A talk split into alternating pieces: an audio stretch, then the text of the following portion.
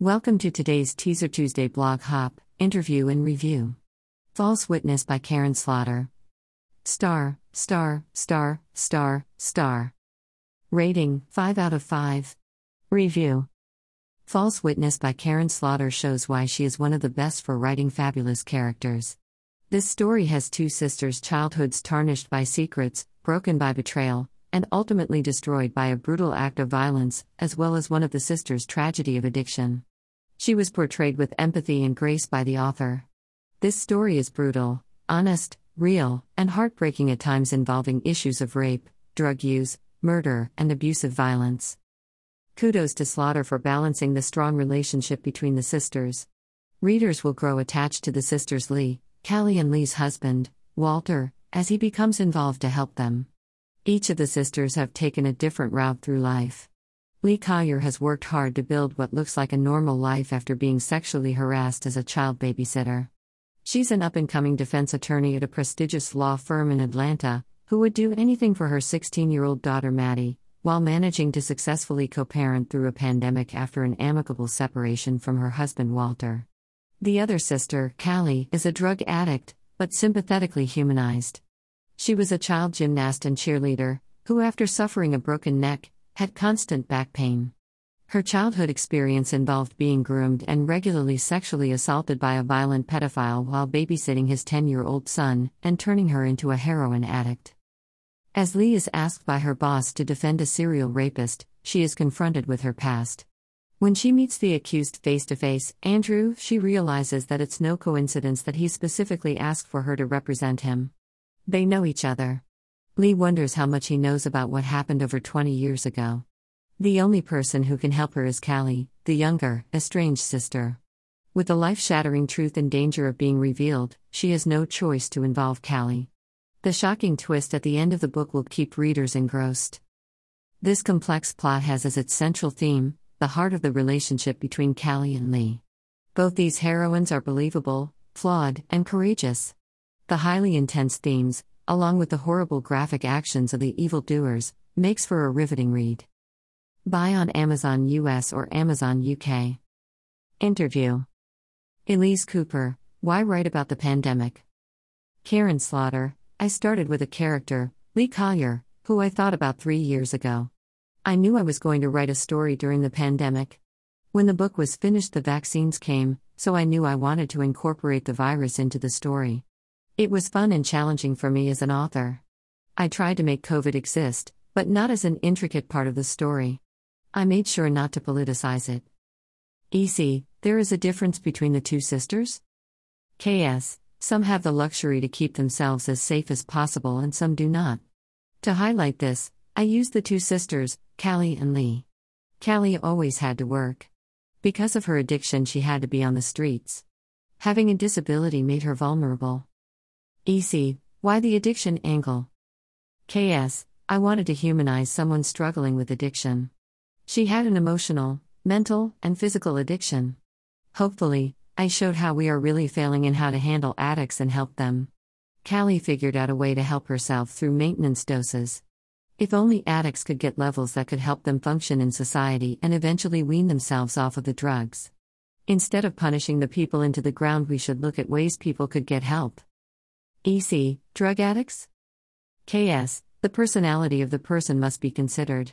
If someone is actually a good person who is controlled by addiction, they are still decent. If someone is a horrible jerk, addiction will definitely amplify it.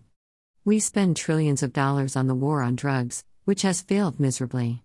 Imagine if we spent that money on helping low income students get better internet, classrooms, school books, nutritional meals, and safe schools. This would be more useful. EC, how would you describe Leigh? KS, she experienced a horrific trauma with her sister when they both were younger. She is now a successful lawyer. But Leigh is a control freak, compartmentalizes people, never likes to feel powerless, and is a survivor. She presents a front to hide her guilt and deep vulnerability. EC, how would you describe the bad guy, Andrew? KS, my grandmother used to say, if someone wants to be bad, they will find any excuse to be bad. He is definitely an illustration of that.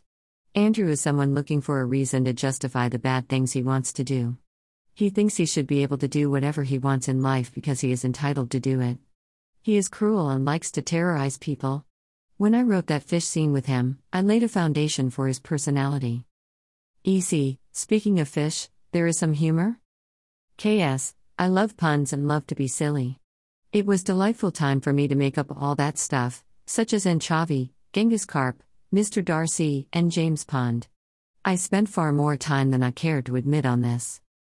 EC, there is a quote about prosecutors and judges caring more about optics than justice. Please explain. KS, many prosecutors only take cases they think they can win. They plead out everything else. Many overcharge to get someone to plead out to a lesser charge. As voters, we need to look at how the justice system runs. For example, women in prison are limited to the number of tampons and pads they can have.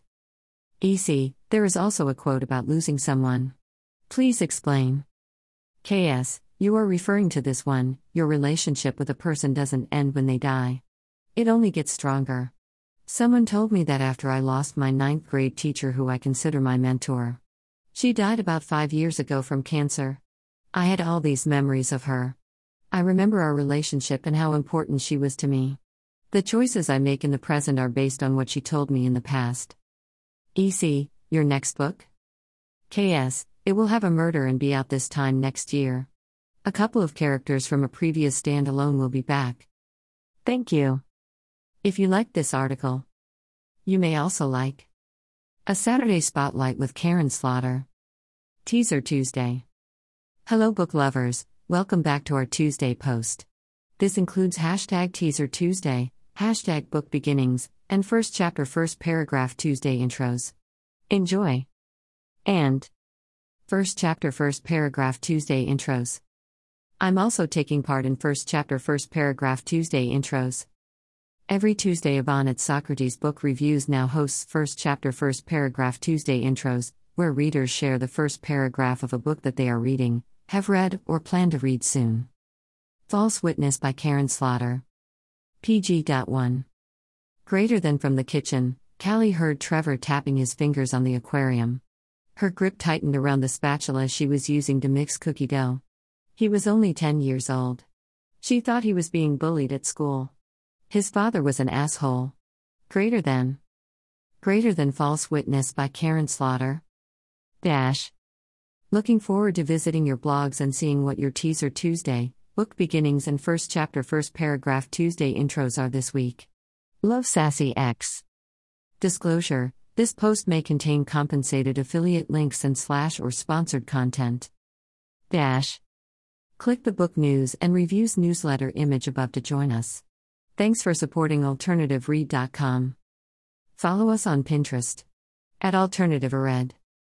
Https colon slash slash www.pinterest.co.uk slash alternative read slash